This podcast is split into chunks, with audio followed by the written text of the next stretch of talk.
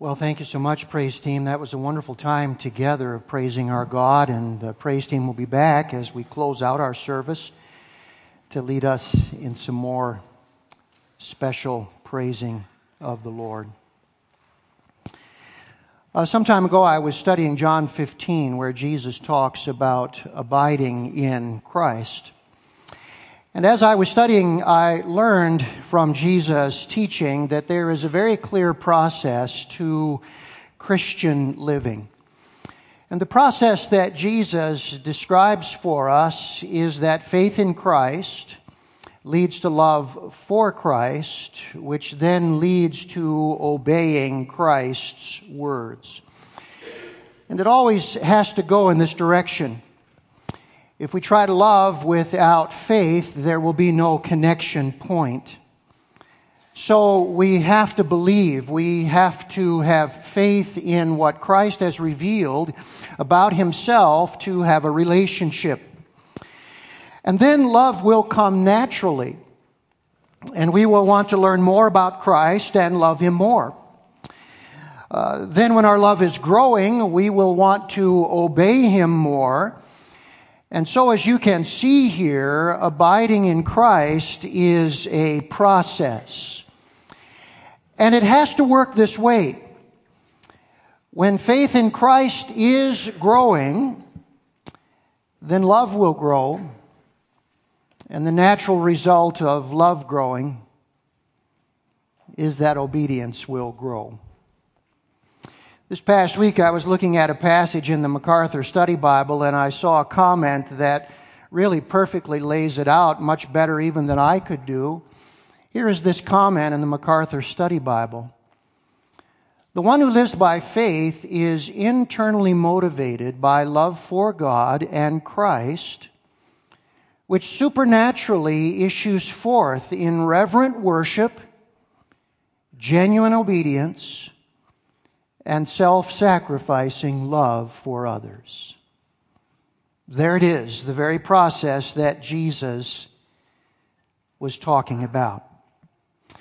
Now, what we want to see today as we are continuing in our series in the Gospel of Mark, and we today come to chapter 14, is this process fleshed out in a real life follower of Jesus, Mary. Mary was a believer who loved Jesus very, very deeply. And she gave her all to him in obedient worship.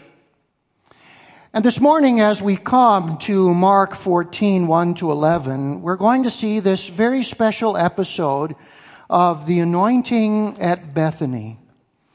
And what Mary teaches us is what growing love for Jesus is all about. And what we're going to see is this this kind of love stems from growing faith, and it will always lead to obedient worship. And so I want you to take your Bibles this morning and turn with me, if you would, to Mark 14.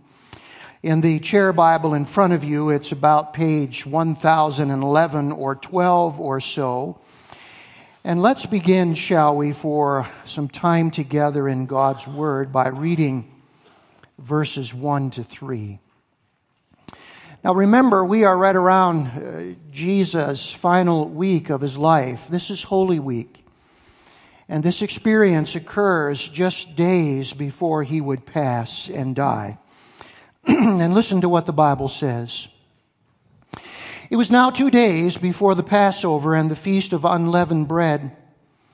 And the chief priests and the scribes were seeking how to arrest him by stealth and to kill him.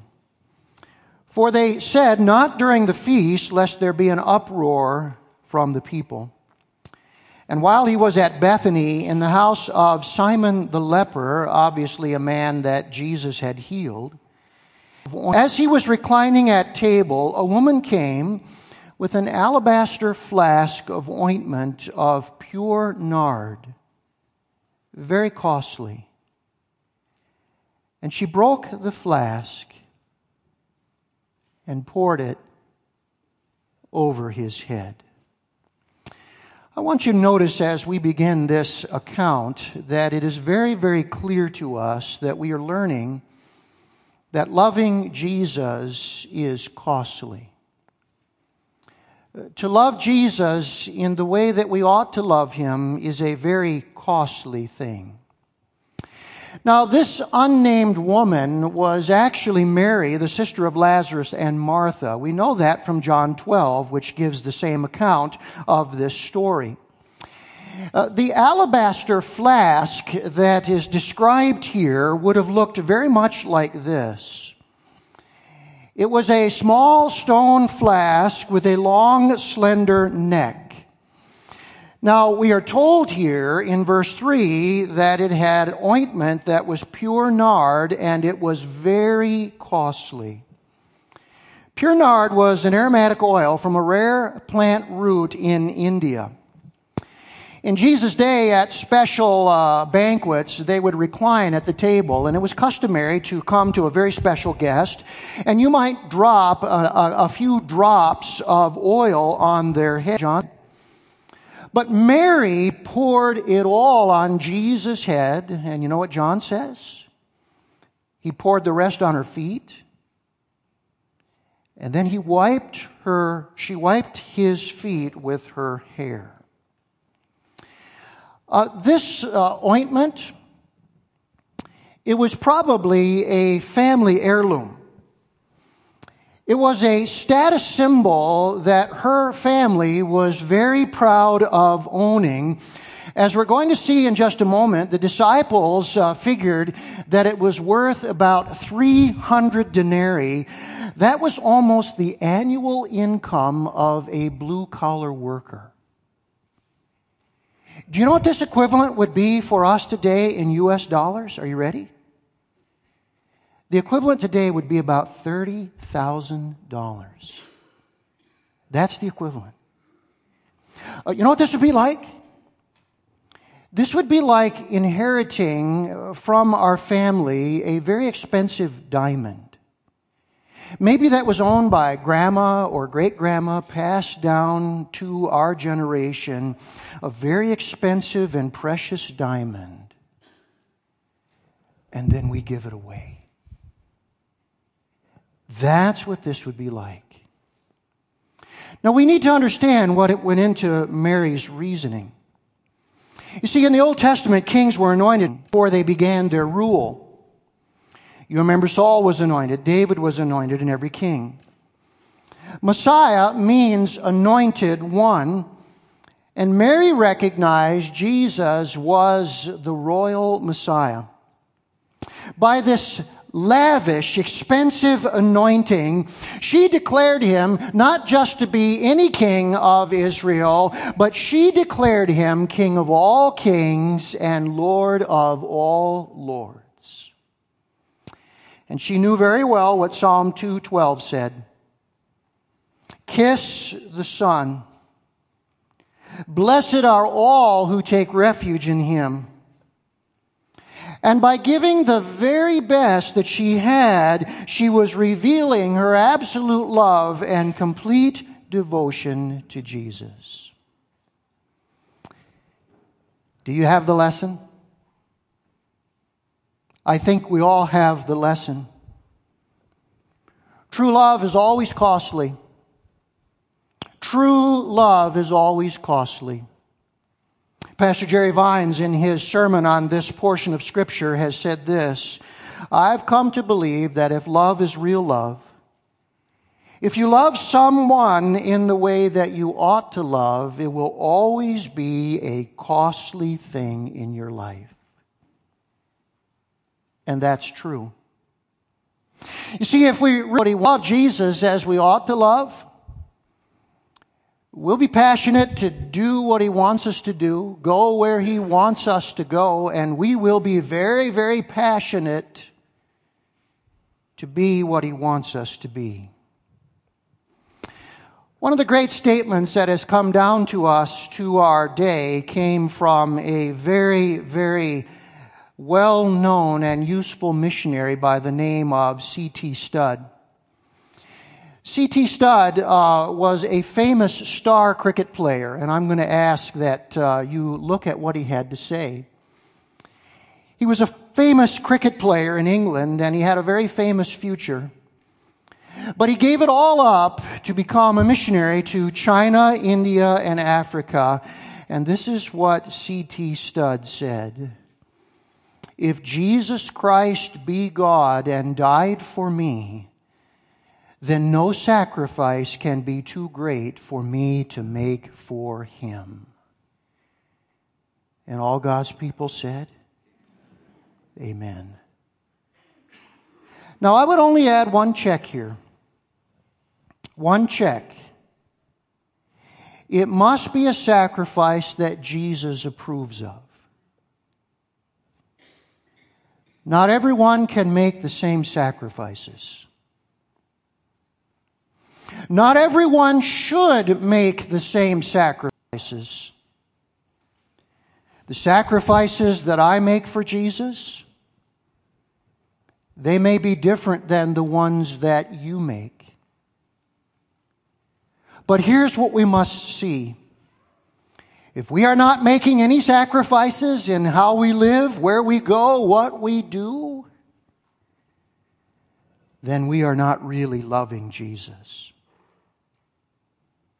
Because loving Jesus is always costly. Let's continue. I want you to notice in this episode, we learned that loving Jesus is risky. Loving Jesus is risky. Notice what happened in verses 4 and 5. There were some who said to themselves indignantly, Why was the ointment wasted like that? For this ointment could have been sold for more than 300 denarii we would say, my goodness, this was worth $30,000. Imagine what you could do for the poor with that money. And they scolded her. Do you know that Mary was probably shocked at the reaction that she got? They wag their finger at her and they scold her. Uh, may I say this this morning? She wasn't the last one to be blown away by an insensitive graph, right? By the way, the word scold here, verse 5, it's a very graphic word. You know what it was used of? It was used of angry horses snorting.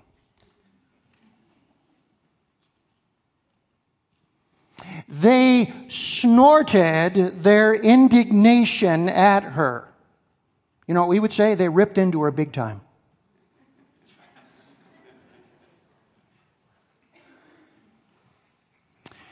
And we say, who? Well, Mark doesn't tell us, and so we would assume, well, this was the scribes and the priests, right? You know who John says it was? It was Judas. Judas was a thief. He was stealing from the money bag, and boy, his eyes got greedy when he saw this. In fact, did you notice what he did right after this episode? Look at verses 10 and 11. Then Judas Iscariot, who was one of the twelve, went to the chief priests in order to betray him to them. And when they heard it, they were glad and promised to give him money, and he sought an opportunity to betray him. This incident, listen carefully, this incident so upset Judas and the waste that he saw that it became the precipitating factor for him to finally say, I am going to betray Jesus. But are you ready? Matthew says the other disciples joined Judas. Peter, James, John, Matthew, Bartholomew, all joined the horse snorting. Now, here's what's shocking about this Mary was a disciple too. She was not one of the twelve, but she was a follower of Christ as they were. So, you know we have here? We have disciples criticizing one of their own. And for what? Not anything sinful, not anything that was wrong, but something that was unconventional. They criticized her because she showed love for Jesus in a way they personally disapproved of. They thought it was wasteful. This would never happen in our church, would it? This never happens between Bible believing churches, does it? We never attack each other over being different, do we?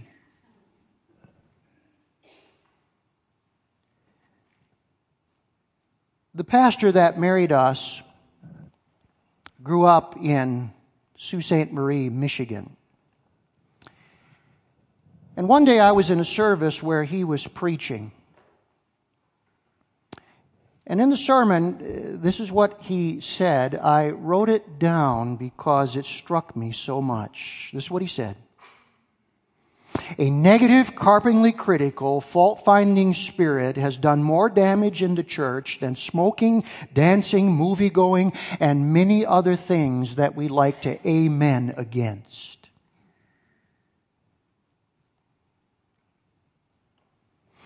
And the fact that he included those things tells you the kind of judgmental background that he came from. And I thought to myself when I heard those words, wow, those are strong words, but he is probably right. There is too much horse snorting amongst Christians.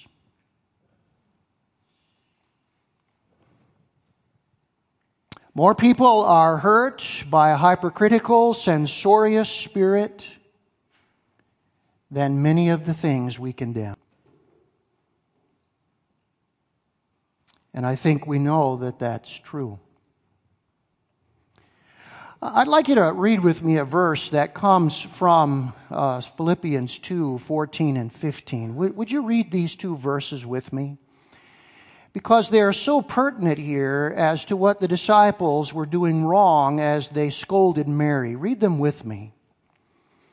Do all things without grumbling or disputing, that you may be blameless and innocent, children of God without blemish, in the midst of a crooked and twisted generation, among whom you shine as lights in the world. I knew a pastor who one day witnessed to a lady who said she had never sinned. It's the only person he'd ever met who said he had, she had never sinned.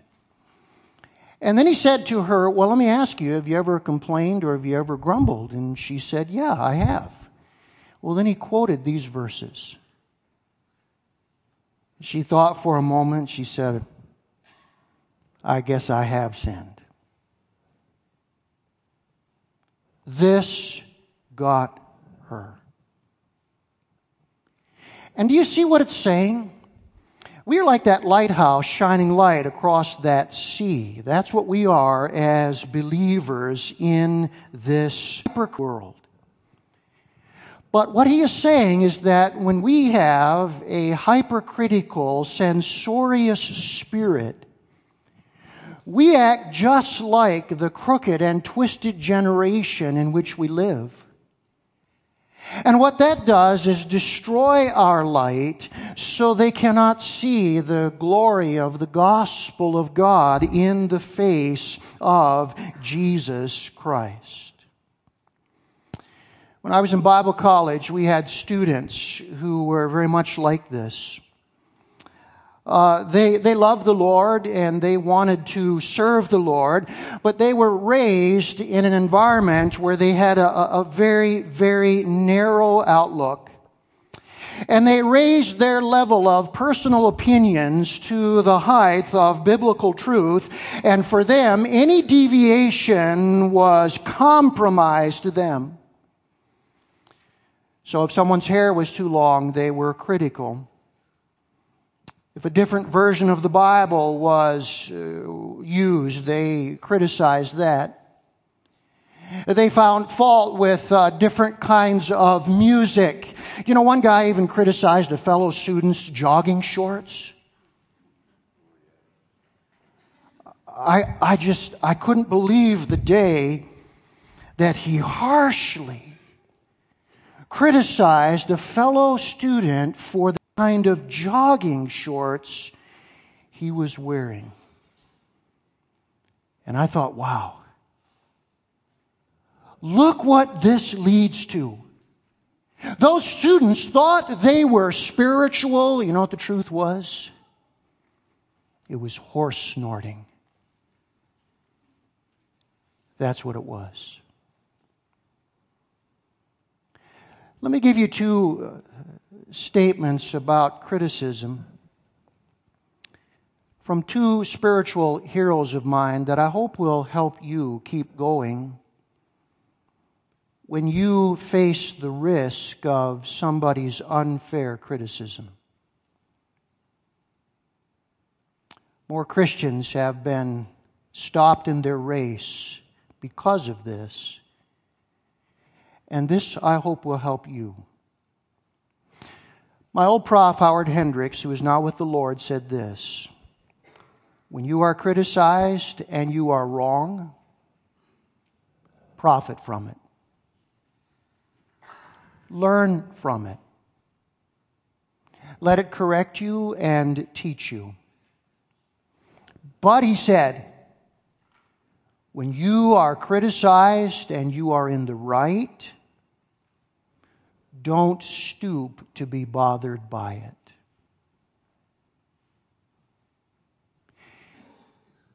Here's some helpful words from Pastor Warren Wiersbe, who pastored Moody Church when I was attending there as a student. Listen to what he says. No matter what others may say about our worship and service, the most important thing is that we please the Lord. The fact that others misunderstand and criticize us should not keep us from showing our love to Christ.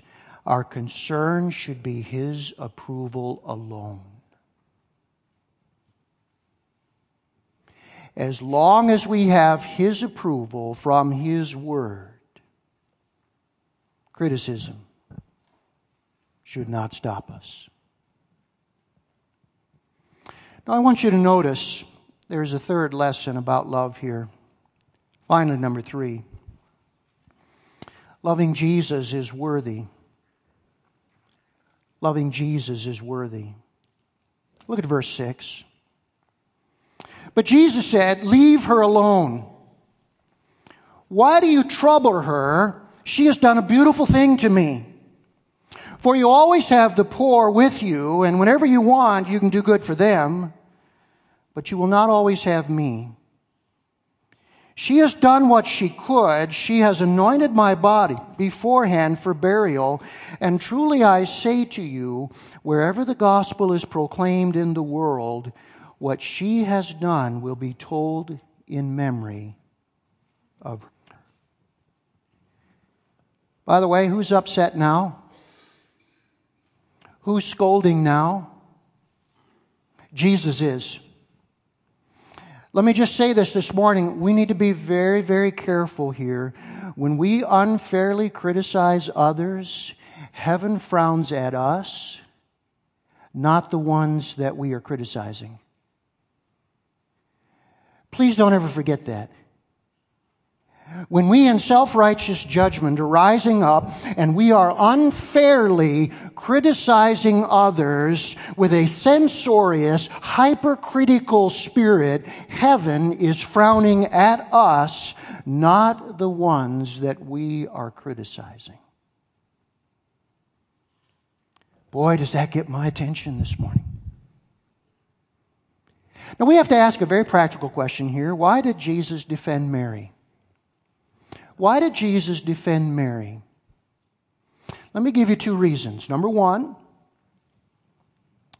she did it for him. Jesus was not putting down serving the poor because the Bible calls us to serve the poor. Uh, the contrast here is not between Jesus and the poor, it is between always having the poor, but not always having Jesus physically present as he was. And what Jesus was doing is this. He was drawing attention in verse 8 to a very important burial custom among the Jews. He says, She has anointed my body beforehand for burial. You know what the Jews would do when they would uh, prepare a body for burial? They would bathe the body. Then they would uh, anoint the body with perfume. Then the perfume bottle that would be broken to get the oil out of it, they would take the pieces and they would put it in the tomb with the body. Now, here's the important thing Jesus never got that, did he? That was never done for him. He was hastily buried without proper honor. How many of us today think that was right? Here is the most important death that has ever occurred that secured our very salvation, and Jesus Christ got an improper burial. And Jesus says, I am pleased that what she did for me was done in love because it showed my worth. Here's the second answer to why Jesus defended Mary. She did it for us. She did it for us. Jesus said, wherever the gospel was preached in the world, what Mary did would be remembered in memory of her. We're doing that, by the way, right now. Exactly what Jesus said we are doing right now. Now, you know what a memory is a memorial, it's a remembrance. It's a sign that calls attention to a great action. Mary's anointing with the equivalent of $30,000 of very expensive ointment points us to Jesus. And you know what it says? It says, Worthy is the Lamb who was slain. That's what it says. Why should he get $30,000 of expensive fume, perfume? Here's the answer. Worthy is the lamb that was slain. That's the answer. And Jesus did it for, Mary did it for him. But she also did it for us that we would come to see him as our King of Kings, Lord of Lords. We would trust him as obedient and Savior, grow to love him more and more, and give him obedient worship. If I could state in one sentence, I believe, what is the main lesson of this passage I think it would be something like this. Would you read this with me? Because this is the central truth uh, that God wants us to get. Let's read it together. Whenever we show the worth of Jesus to others by a sacrifice he approves, that act of love pleases him. Do you see? Loving Jesus is costly. Sometimes it is risky, but it's always worthy because it points others to Him and says, Worthy is the Lamb who was slain. If you're like me, you do not know these five men. They were the first missions team ever sent out by New Tribes Mission in 1943. The second man in was Pastor Cecil Dye, who had a very successful church in Saginaw, Michigan. The fourth man in was his brother, Robert Dye. They went into the jungles of Bolivia to reach an unreached tribe with the gospel of Jesus Christ, and this is what they were warned with You will not come back alive. In fact, some said to them, Why go out there and risk your lives? Here's what Cecil Dye said as he left a comfortable church in Saginaw, Michigan, with his brother and three others to reach these people who had never heard of Jesus Christ. Here's what he said It is because the glorious name of Jesus is not known here and must be made known at any cost. That's why we are going.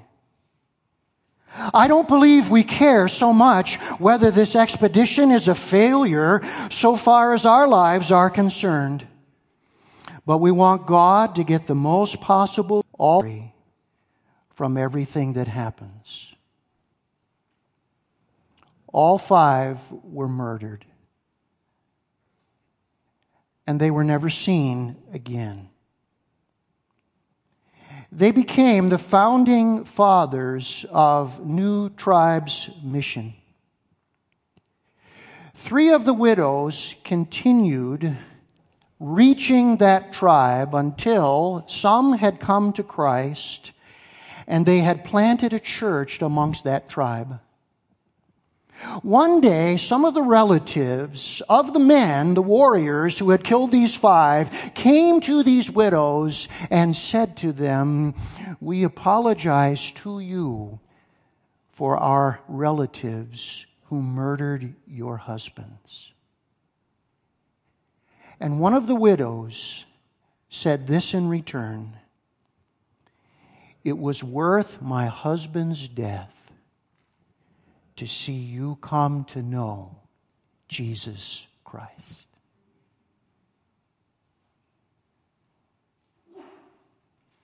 And if you go on the internet, there sits a native in Bolivia in a church service with a Bible open, worshiping the Lord Jesus Christ. Most of us here today, we won't be called to make that sacrifice. But there are a host of other sacrifices we will be called to make. And when we are called to make those sacrifices, other people will see how worthy our Savior is, and He will be pleased with our act of love. Don't ever forget. Loving Jesus is costly. It is often risky, but it is always worthy. Let's bow together and pray.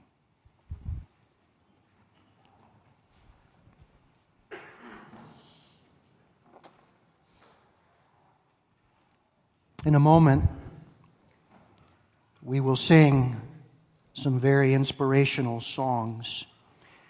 But here's what I want to say to you as we close.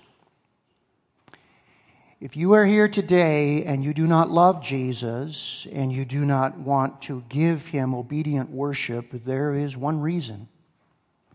You don't have personal faith in Jesus and you will never be able to love him, nor will you ever be motivated to obey him until you first know him. And that's always the starting point. And if you're here today and you would say, Pastor, I don't believe, or I'm not sure that I have believed, I want you to know the Christian life will never work for you until you settle that issue. And you need to come to Christ just like a child, confessing your weakness and your need, telling Him that you believe who He is, what He's done, and you want to trust Him as Lord and Savior. And I invite you to do that in your heart this very day.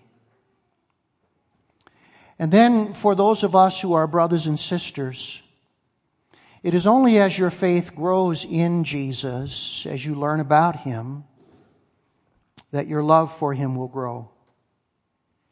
And if your love for Him grows, your obedience, even in the very hard things, will become what you want to offer the Master. And so today, if your love for Him is stagnant and your obedience is very indifferent, I can tell you the reason. It's because your faith is not growing. Because the more you get to know Him and the more you learn of Him through His Word, the more you will love Him and the more you will want to give your life in obedience to Him. And so, Lord Jesus, whatever the need is today, touch that spot in our hearts where we need to surrender to you. May we not be free. May we not be left alone until we respond to your great and loving purposes in our life. And I pray today that you will draw men and women, boys and girls, into this loving relationship that you have set forth for all who own you as King of Kings and Lord of Lords. Thank you now for Jesus' sake. Amen.